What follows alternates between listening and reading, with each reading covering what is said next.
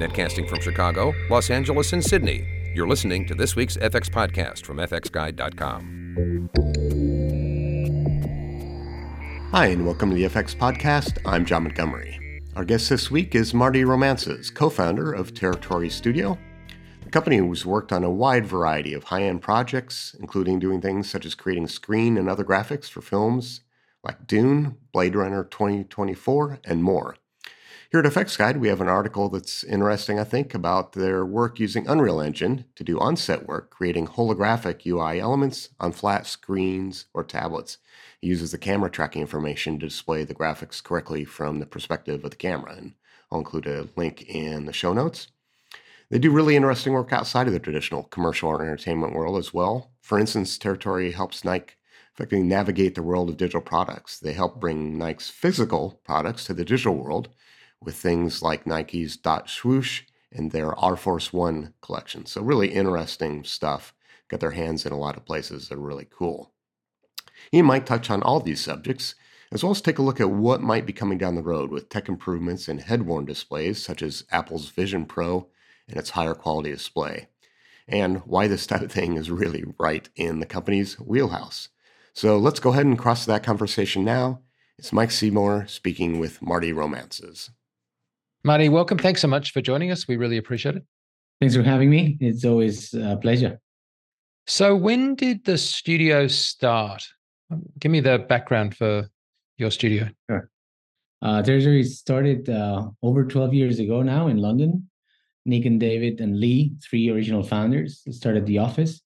Um, we started as a as a very small team uh, producing graphics for motion graphics for brands, mainly commercial work and um, brand work, explainer videos and whatnot. That's how it started. Um, but very, very quickly, we got to have the opportunity to work with Ridley Scott and, and other um, film directors on basically uh, the same motion graphic animations, in this case, used for a different um, well, a different use case, but mainly just to tell stories. Uh, it's a design using design as a universal uh, language and being able to show very quickly with a graphic how someone is going from A to B rather than having that director have two very expensive actors and, a, and, a, and a longer script telling us that, telling the audience that. We spoke last year uh, about March, I think it was in 22, um, about some really interesting stuff you'd done back then about making a 2D screen look like it was a actual hologram because uh, I think you actually got a an Unreal um, grant for this, a mega grant. But just explain what, what I'm talking about. So basically, the screen is, of course, two dimensional if it's a normal screen or a uh, iPad, but you would visually film it so it looked like it was a hologram. Yeah, that's correct. And so uh, for all of these 12 years, we've helped lots of uh, of these films with screens that play on set, but we also helped a lot in post production. Right, we have to add lots of things that are not possible in a normal set, and that goes from holograms to screens showing 3D content. Then we need to go through the tracking, green screen, all of these uh, processes that we we're very familiar with. Uh, we as soon as we started testing and working in the virtual production environment, where we were uh, synchronizing the cameras to a big LED set, uh, big volumes, um, there was a point when we realized that we could be using a slight tweak to that technology uh, that instead to a, instead of applying it to an LED volume for a set extension, we could apply it to our interactive screens that we have so much experience with. And we knew that by doing that, we could use normal screens and even tactile screens such as iPads, and we could just um, use them uh, to feature to the camera only, to the camera angle point of view, 3D graphics in the same way that uh, we do with the volumes. Because basically, what we are doing is we're having a sensor in, in the camera. The camera, the system knows where the camera is at all times, and also the system knows where the screens are. So that means like uh, we can skew all of these graphics to the perfect angle for the camera uh, in order for us to show that there is parallax, that there is volumetry inside of those screens that continue to be tactile, continue to be screens that uh, people can use in those sets. Let's say if you have a spaceship, uh, you could still use that, and the camera will see 3D graphics in, inside of those screens without any need for a post production process to happen. When I was explaining that concept to somebody, I used the analogy of people when they put graphics on football fields. And if you're in the stadium, the graphic seems oddly shaped and skewed and like sort of bent out of alignment. But of course, from the camera's angle, it seems like a perfect square, um, but only from the camera's angle, right? But of course, in your case, you're doing it so a handheld camera could move around that screen and that square would look like it was three dimensionally shifting. Of course, again, optical illusion, but but really interactive. And so I, I thought that was great. And we we did a story about that, and I'll put a link in the show notes to it on FX Guide. But I wanted to talk to you, if I could, about sort of this fundamental point of doing things like these graphics and screens, because you've done a lot of stuff. I know you've did uh, Mission Impossible, the latest one. I think you're on the uh, Creator, um, mm-hmm. Gareth's new film coming out uh, at the end of the month. So mm-hmm. you're doing that. Are you guys? Do you consider that work to be visual effects work or art department? It makes is is both, and the reality is that um, we've been doing both in many of the shows. Uh, so there's a consistency with the graphics. We start with the art department. We start with concepts of graphics that will need to be built on set. And I think this graphical language sometimes even goes beyond the screen, but we, we work with our department first. We prep everything for when we need to uh, shoot all of those sequences. And those graphics are picked by the lens, they are real graphics. So we're talking about on set playback. But as soon as this starts to um, get to the end of production, we then already start working on visual effects, graphics, concepts concepts that uh, show uh, the director and uh, production designer how certain things that we cannot do in reality, such as holograms and whatnot, will look, and uh, how those will be consistent to the other graphical language that we created for onset. So there's no big jump or no big disparity between the same technology.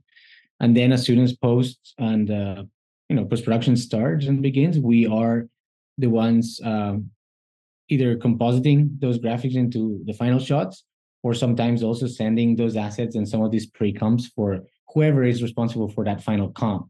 We uh, end up collaborating a lot with many different VFX houses such as ILM, Digital Domain, uh, Scanline, like all of those that will also be involved in those films uh, uh with their with their part, you know, with the, with their section. They they all do different things sometimes, and we're always the guys doing the same, which is those graphics for most of the time. So let's discuss a couple of those sort of graphics just to get a clear perspective on that. So in the film Dune, you did the uh, ornithopter console controls, right? Which are basically like the helicopter controls in the thing that's clearly not a helicopter in Dune. And these are incredibly viscerally tactile looking kind of knobs, dials, and in particular, kind of displays of like, uh, you know, uh, your pitch and roll. I mean, they just look like they could have been taken out of a real helicopter. So, mm-hmm. so for stuff like that, where does that fit into the equation? Did you do that for art department, or did you just do that after the effect and fed it, or did you actually comp them in? Like, where did that sit? most of it, and especially with the knee and uh, like Dune or Blade Runner for like all of this work yep. that needs to be a bit more gritty, needs to be a bit more analog touch. Um, we we most of the times have it on set, and that's and that's the beauty of it. Now that said, sometimes uh, you plan for things, and maybe the camera did not pick them up as much as you wish, and you still have that element that you can pass on to you know compositors for them to bring it back up in post. That happens quite a lot, you know, especially when you have different lights, reflections, and certain things that reflect on a on a reflective surface, such as screens. Uh, that maybe they have also had glass on top for whatever reason. So it's it's both, and most of the times, especially with this director, we try to and wants us to get to the very very uh, analog play on set. And if we compare that with, say, Ant Man and the Wasp, where you were doing designs that clearly couldn't exist on set because they're very much like hologramic controls that they're using to fly around with. So, like, clearly they can't be on set because, unlike something, I don't know, like in um, the Batman or in, you know, something else where it's on a screen, this is of a world where the tech is completely fantastical, right? So, so, how complete were your Ant Man designs before they were shooting? Like, did the actors know what they were interacting with, or was it? Did you work off what the actors did and try and make logic of their hand movements, as it were. I think we we will all love that in an ideal world, all of those things, and sometimes it happens, but for most of the time, even with a with a design that you're showing to an actor or an actress, it's going to be sometimes very difficult for them to really see uh, or or move exactly. So we need to always adapt. Uh, we we show certain things uh, that you know production designers will talk with the director, and you know the director will talk with the talent uh, that we try to simplify as much as we can on hand movement and gestures. Uh, but at that point, yes, we do have a previous, we do have uh, an element um, of of that graphic that that they can see. But as I was saying, this is in an ideal um, world, in an ideal life. Sometimes things change and uh, things need to be adapted, especially in post, because you know you're not going to be the one responsible for not uh, saying to the director, "This is a this is a bad take because he didn't do the the gesture exactly how we wanted." Right. So we are, I think we're pretty much, um, well, not the last ones, but late into that decision making on what shot is good or not. And and but that's one of the reasons why we also have, uh, you know, uh, our supervisors on set and and sometimes flagging these things out or coming up with solutions with certain uh, aims to uh, you know aims that we can remove in post production for them to to have a perfect eyesight or or tricks like this uh, sometimes like the typical tennis ball that's moving there for you to for you to, so sometimes we we apply those type of um, of of tricks and markers and whatnot. Not I don't want to go into specific uh, tales of woe or anything, but is it ever hard to bridge that world between art department and VFX? Because like, you know, it struck me that it's like normally really simple, right? Or I report to this person who reports to the director, right? Like if I'm in camera, I report to the DOP, who reports to the director. I'm, uh, you know, a comp supervisor, I report to the visual effects supervisor who reports to the director. You guys are like, well, kind of servicing two masters. At least you could be. I don't know. Is it an easy thing to to bridge? Uh, honestly, it's right. One of the biggest issues we've seen, especially at the beginning, when when we were also doing we started to do both and we started to go not only for on-set delivery but visual effects because people did not know you for that they also had someone else doing it but then um, they basically it's a problem of budgets production have a budget post-production has another budget and they they're two brothers the brother and sister. They don't talk to each other and they fight right? And when one wants something from the other you know good luck on not having a bit of friction. Sometimes this is this is how it is uh, as an analogy the the reality is that both could benefit a lot from using the same talent from the beginning that's going to do all of the graphical language. Mainly for the final output uh, it just looks so much better and you don't need to re-educate someone else another company to say yes look what territory did on set this was all approved by production designers, directors, everyone who needed to approve it. So we have been working with our department on all of these graphical languages, visual languages. Why start over from scratch sometimes if you can have the same people that already has all of this knowledge create these graphics and and in an ideal world again uh, and we're starting to see now finally with the years i think people realize that this is great but also because now we can do final comps as well. As in, we've been growing as a company to be able to accommodate and deliver everything from beginning to end. But uh, even even now, sometimes uh, post production will have another budget. Different decisions are being made, and they're not gonna. You're not gonna be the one doing the the post graphics. Uh, you're only gonna be the the graphic, or the other way around. You're gonna do the VFX, but they will have someone else for the onset so there's still a bit of a few shows where we where we realize this is happening. So getting back to where we were starting the discussion, has that made become simpler or I guess more understandable by everybody with the advent of virtual production and sort of LED volumes and stuff? Because that that's kind of in your favor, right? Like even if you're not necessarily doing it, it's kind of the mentality of what you're talking about. I, I think I think it only aggregate aggravated more in in a oh, way. Oh, really? Because because now what you're saying is with this system that we created, you won't need to spend $4 million replacing these green screens. We can have all of these looking phenomenally in 3D, all tracked from the camera. But then wait a second, that means that we need to lose post production budget, $4 million, goes now to what? Pre production because these things need to be ready before you shoot. That's even causing more friction, in all, in all honesty. And, and that's there's a part that I understand. The director doesn't want to commit on set. The director commits in the editorial room, and we know that. And we know that people want to have control until the very end if they want to change something. But the reality is like, what are you going to change? Maybe a 10%, still saving money. If 90% can be done on camera with these beautiful 3D effects without needing to track rotoscope. Like, and also like the light and all of the movement that these mm. screens generate is just so much better. The the the DPs really love it. Just to have a fully out of focus, uh, you know, tactile, just to fake all of this in comp, right? With a green screen, added graphics, drag, and then the rack focus, things like this. It costs so much money when you look at volumes of hundreds of hundreds of shots when that happens. But the transition to make them commit with this extra budget up front to prepare um, for for this. That's that's where where we've seen where we've seen the the, the friction. But that said, with sort of uh, people that we've been working with these, uh, you know, back to back on different projects over these twelve years, the good thing is that we gain their trust and we can we can help them and tell them that's why we can do it this way. That's why we can, and they value they value that. So and that's why we're seeing more and more jobs where we are working with our department all the way to um, post production final delivery yeah, you said that uh, that uh, Territory Studios had you know got into being able to deliver final. So you do commercials, right? Like you did a Lexus commercial, for example, where presumably you had a graphics component, but you were doing more than just providing the graphics, right?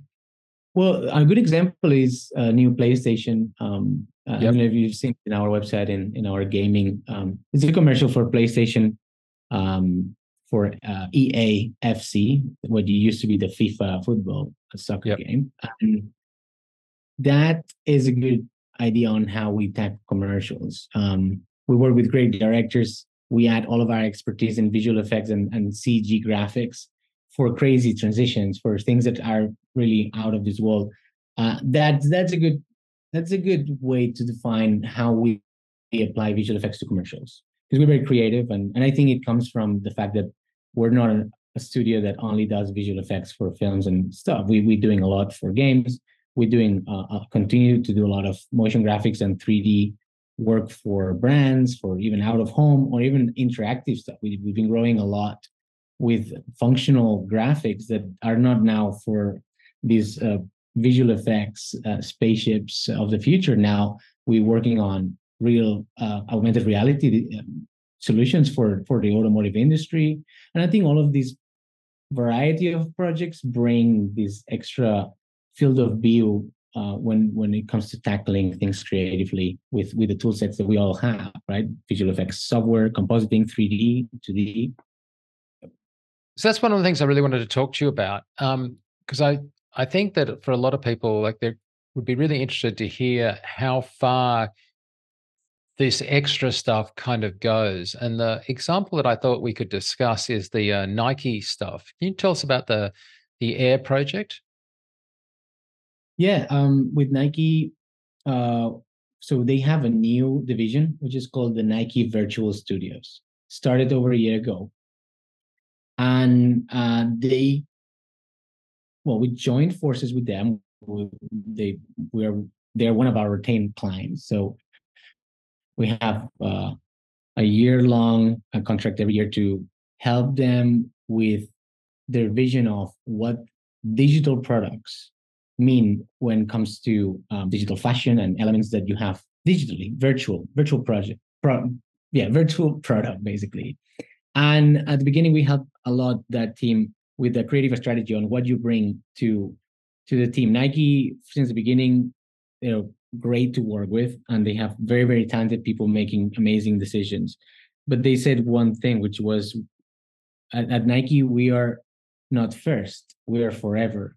And they were saying that because they started doing this on that craze of all of these nfts and cryptocurrency all of that all of that movement but they were about something else. They wanted to bring their physical product this nikes that everyone loved to audiences that uh, play Fortnite to audiences that play you know other video games and they want them to be able to buy a shoe digitally to wear in the game when they go meet their friends in the game. So we started with them to create uh, and help creating that platform that they called dot swoosh.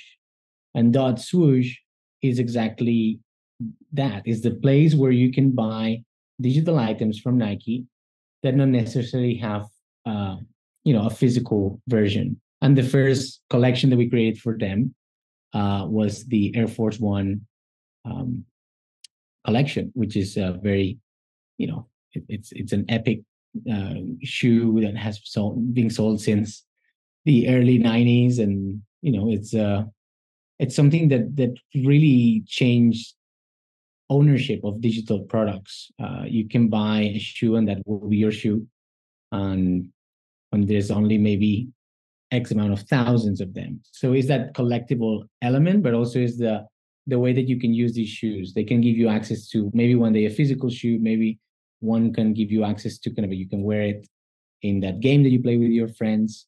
So exploring these things is also something that we started doing with um, with brands especially because we've been doing a lot of things in real time. So we, we've been prepared and preparing uh, our delivery for real time thanks to what we see coming up which is mixed reality headsets 3d 3D graphics floating around us. Maybe one day I'll see you my through my uh, AR glasses, and I'll see you wearing those digital Nikes that you are actually not wearing in, in the physical world.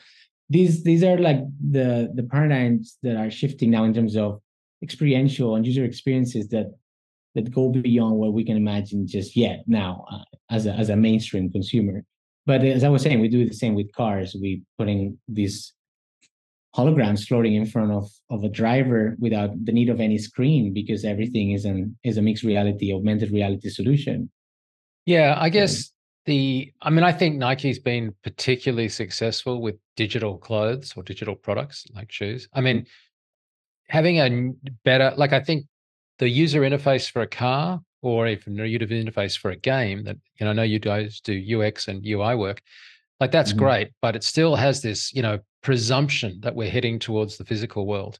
Um, but here, you're talking about people just buying digital shoes that will never necessarily have any physical correlation. I could just own a pair of these digital mm. Nikes. Um, and of course, it uses NFT technology behind the scenes, blockchain mm-hmm. technology, mm-hmm. so that you know doesn't get um, copied and devalued. but nevertheless, like it's people have people have uh, for a while, I guess, been really interested in collecting sneakers, and and Nike's been a you know prominent brand in that collector market. But then mm. having this kind of idea of collecting digital uh, products and how mm-hmm. successfully Nike makes a narrative out of that. And I was guessing I was wondering if you could speak to that because this isn't just well, here's a design, give me some money, and I'll give you a notional token. There's yeah, a no. there's like a narrative around these products which you, sort of what makes them i guess so successful. Well here's the thing um the way for a brand like them like we've grown up with seeing their success. We've grown up with cultural move the cultural movement that they that they've created around athletes and around sports and uh, so to begin with uh, if we start thinking about how they can tap into a younger audience, the 12 year old that might not be able to afford, um, you know, $120 shoe, but that really, really wants to own something that is limited, uh, is unique, is this, you know, there's certain scarcity to it. Um, if also at the same time, that person, that that kid and and and his or her friends can be just seeing it in a, in a virtual environment. I'm, I'm always thinking about fortnite right? Where you are a character and you can see your friends there. Yeah. And and it's it's a way to it's it's a way of ownership that is it's not um it's not physical but still is is is an ownable product that they emphasize with the brand and what the brand represents and also the brand positions them they are positioning themselves into the world of games which we know how important and how big it is I'm not saying Nike has not had a massive relevance to the world of the, the, the video games and the games industry. It's been massive. But with these and offering a platform that does not need that eliminates all friction of all of this blockchain underlying technology that you just you can go in and buy it with your own dollars you, with your credit card or and and that's also it's very important right? A frictionless experience an experience that brings um, the branding to new audiences. These new audiences that want and expect um, what we call inter- interoperability. So we can we can bring this here or there depending on where you are but that's your shoe right? Whatever is this game or this other application that you want to see it in and and it's it's setting a foundation as as i was saying what they said is we're not first we are forever.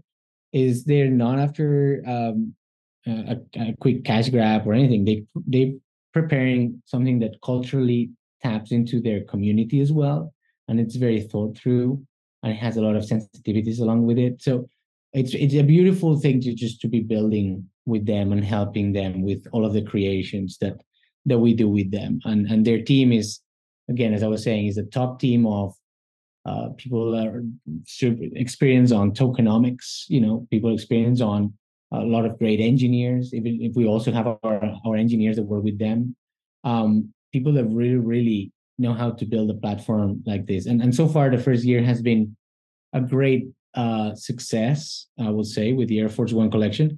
And this second year, there's a lot of excitement coming up because these things gain momentum. And again, I am personally thinking that all of these new mediums that are coming up, such as the mixed reality headsets that we will be seeing very soon from Apple or updates, updated pros from Meta, those things will really benefit from these ecosystems of real-time 3D content that is available to to build on top of. Yeah, I love the concept that the, as I say, the narrative about these things, like the, you know, you could buy one of your uh, the AF ones and it be in a box, digital box, of course, and then people mm-hmm. aren't opening their digital boxes because an unopened boxed AF one has kind of got like that's whole mystique about that, and then that you know, like w- which one you get and and and how they like create that ongoing system um, and how it just keeps re-engaging with their audience so it isn't just like this one-off thing uh, is fascinating to me and it's a real skill to engage that well with an audience. I mean this is a a very um, rich experience for somebody as opposed to just buying a collectible whatever and sticking it on a shelf or sometimes just in the back of a cupboard. Um, yeah it's an ongoing uh, evolving digital asset in many respects. Hey, but you mentioned yeah, there the you mentioned there the uh, the Vision uh, the Pro from Apple that's yep. coming up. These um, idea of spatial computing. So this must be really interesting to you because of the stuff that we've been discussing, both the experiential aspects and the the user interface access and the possibilities that it opens up.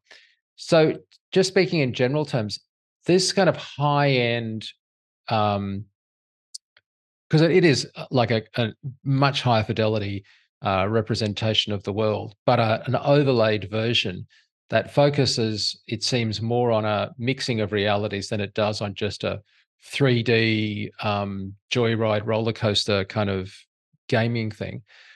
Where do you see the use cases for that? Like you are perfectly positioned to address those for a number of industries. Where do you see interest in that away from obviously the obvious, which is just watching a movie or playing a mm-hmm. game? I, I, think um, to begin with, just having 4K on each eye opens up a resolution that I think we still do not, we still cannot think of until everyone tries it and puts it on. Let's begin there. To play something in a stereoscopic uh, at a size of an IMAX screen at 4K per, per yeah, I think that's gonna sit lots of people you know on their chairs because it's wow it's a but to me it's more as i was saying like yeah you can play content. For me it's more around what people will do with it. And we we saw it with uh, with disney's um, in that keynote disney started to show what you could do when you may be watching a, a, a game but you also have this 3d representation graphics on the right and floating on the left you have your friends that are watching and maybe their beds and on the top right you have 10 other screens with you can really create a, a, a really big area around you uh, that has the features 3D graphics at the same time as featuring live TV and things like this. But to me, the exciting exciting part of this is when, and I, and I think is what we're gonna start seeing is when you clearly surround yourself within an environment and it's so crisp and it's so good and the sensors are so well tuned that you all of a sudden forget that you are in you are home that you are in your sofa because when it's really immersive is when that little uh you know your mind starts to be tricked.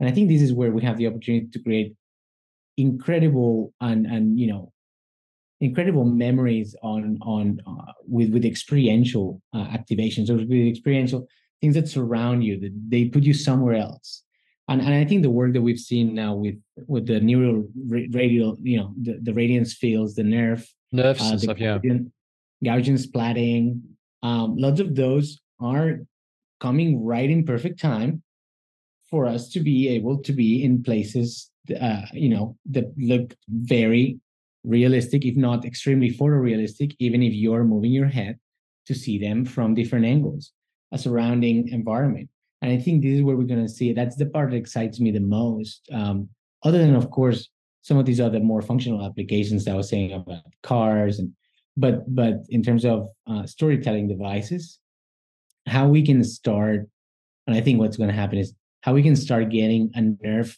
for every frame that we're capturing with our camera.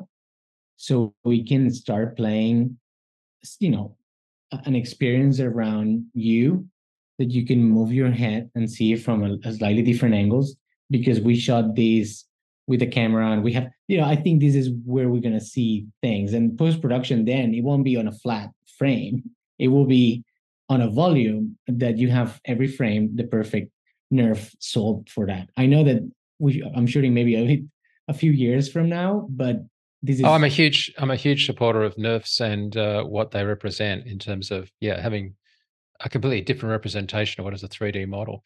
I'm wondering from a mm-hmm. design point of view though, do you guys do you think that there'll be like a new visual language that has to be developed for a spatial three-dimensional experience at that level of resolution because i mean so for so long we've had the kind of the desktop metaphor which is mm-hmm. inherently mm-hmm. a kind of like a 2d metaphor and even in some of the apple presentations there was just you know panels that were almost like giant flat screen 2d panels floating in three space as it were right but i imagine you guys are pretty excited to think about what a design of a, a user experience could be when you can fully spatially be doing stuff with the resolution that you need for fine detailed graphics. Exactly. And and here's here's where I always say this is where the dots connect, which is we've been doing it for 12 years. We've been creating all of these high definition graphics around these people, around these Avengers movies and all of that. All of those things we've done, uh, we've done it for realistically, like in projects like Swan Song for Apple TV Plus. We've done it for many, many, uh, you know, big blockbusters such as Ready Player One or you know Blade Runner, all of those. So Citadel, yep. Exactly, we're positioned. We've been doing it, but now we're able, and for two years we've been doing it for real-time graphics. It's not a visual effects post process. It's something that we can start with our engineers uh, in real time. We can start putting all of these things in front of you, and we can start playing with with these prototypes that that we've been flexing that muscle prototyping it visually in a way that does not need to work it just needs to show the idea because it's just for a show it's just visual effects but that doesn't mean that we have not been thinking about this. And so we we come with that advantage of 12 years of experience thinking about things that float around you and graphics that could be functional or not. And and that to me that's why it's it's it's such a great very important um, moment for a company that is so unique like ours is like that special breed that does uh, an amalgamation of different things with design and technology it, it's just like the, it's the timing couldn't be better and our positioning um it's it's it's very fortunate but also it's it's very exciting what we can and i wonder in the same way that we had that issue about you guys sitting between what is basically art department and vfx i feel like you're going to be sitting somewhere between design company and production company in this new space because uh, again this is going to redefine those roles. Yeah and, and kind of a, we, we see it with with the automotive industry right? We we're more of a design focusing on designing and creating with our engineers final product that people will use when they hire or buy these cars. Is less about just the production company pipeline. And that's why I always say it's a bit of a special breed because it's difficult to find a company that is working with the top movies every year, but at the same time is doing the designs and, and, and engineering help with the user interfaces on the top brands, automotive brands. But also working on cinematics for the top game studios and continues to help brands such as Nike, Lululemon, Estee Lauder with all of their commercial and, and creative strategies um, you will find one that is very good at one, at two, but these amalgamation of these four main verticals that we have is what allows us to attract the best talent in in the world. I think because they want to be doing, you know, this Marvel film now, and then in two months this Porsche car, and then after that this PlayStation game. They want to work on variety and exciting things, and I think that puts us in, in that great position to attract great talent too.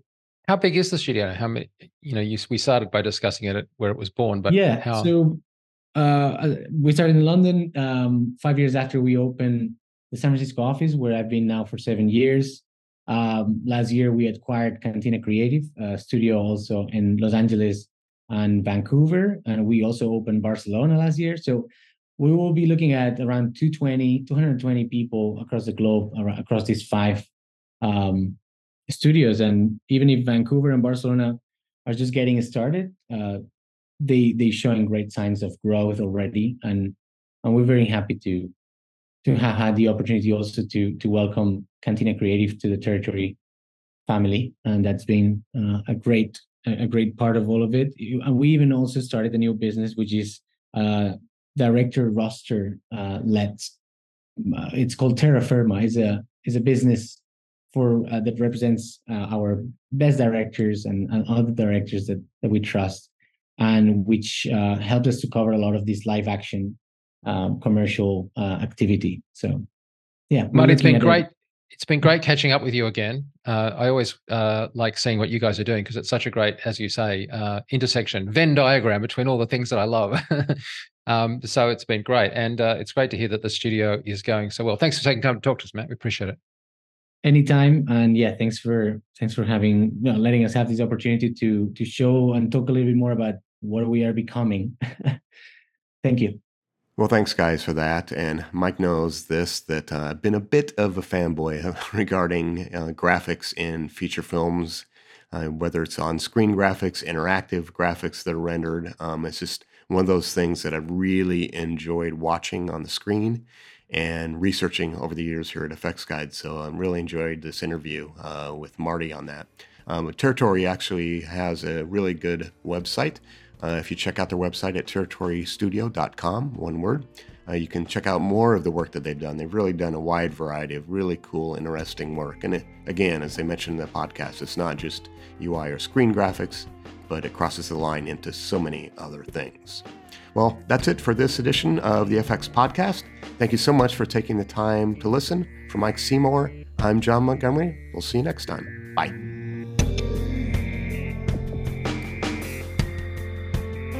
Please let us know if you have any suggestions for stories or future podcasts. You can reach us by clicking the Contact Us link at the top of the homepage. This podcast is copyright FX Guide LLC. Broadcast or redistribution is prohibited without the expressed written consent of FX Guide.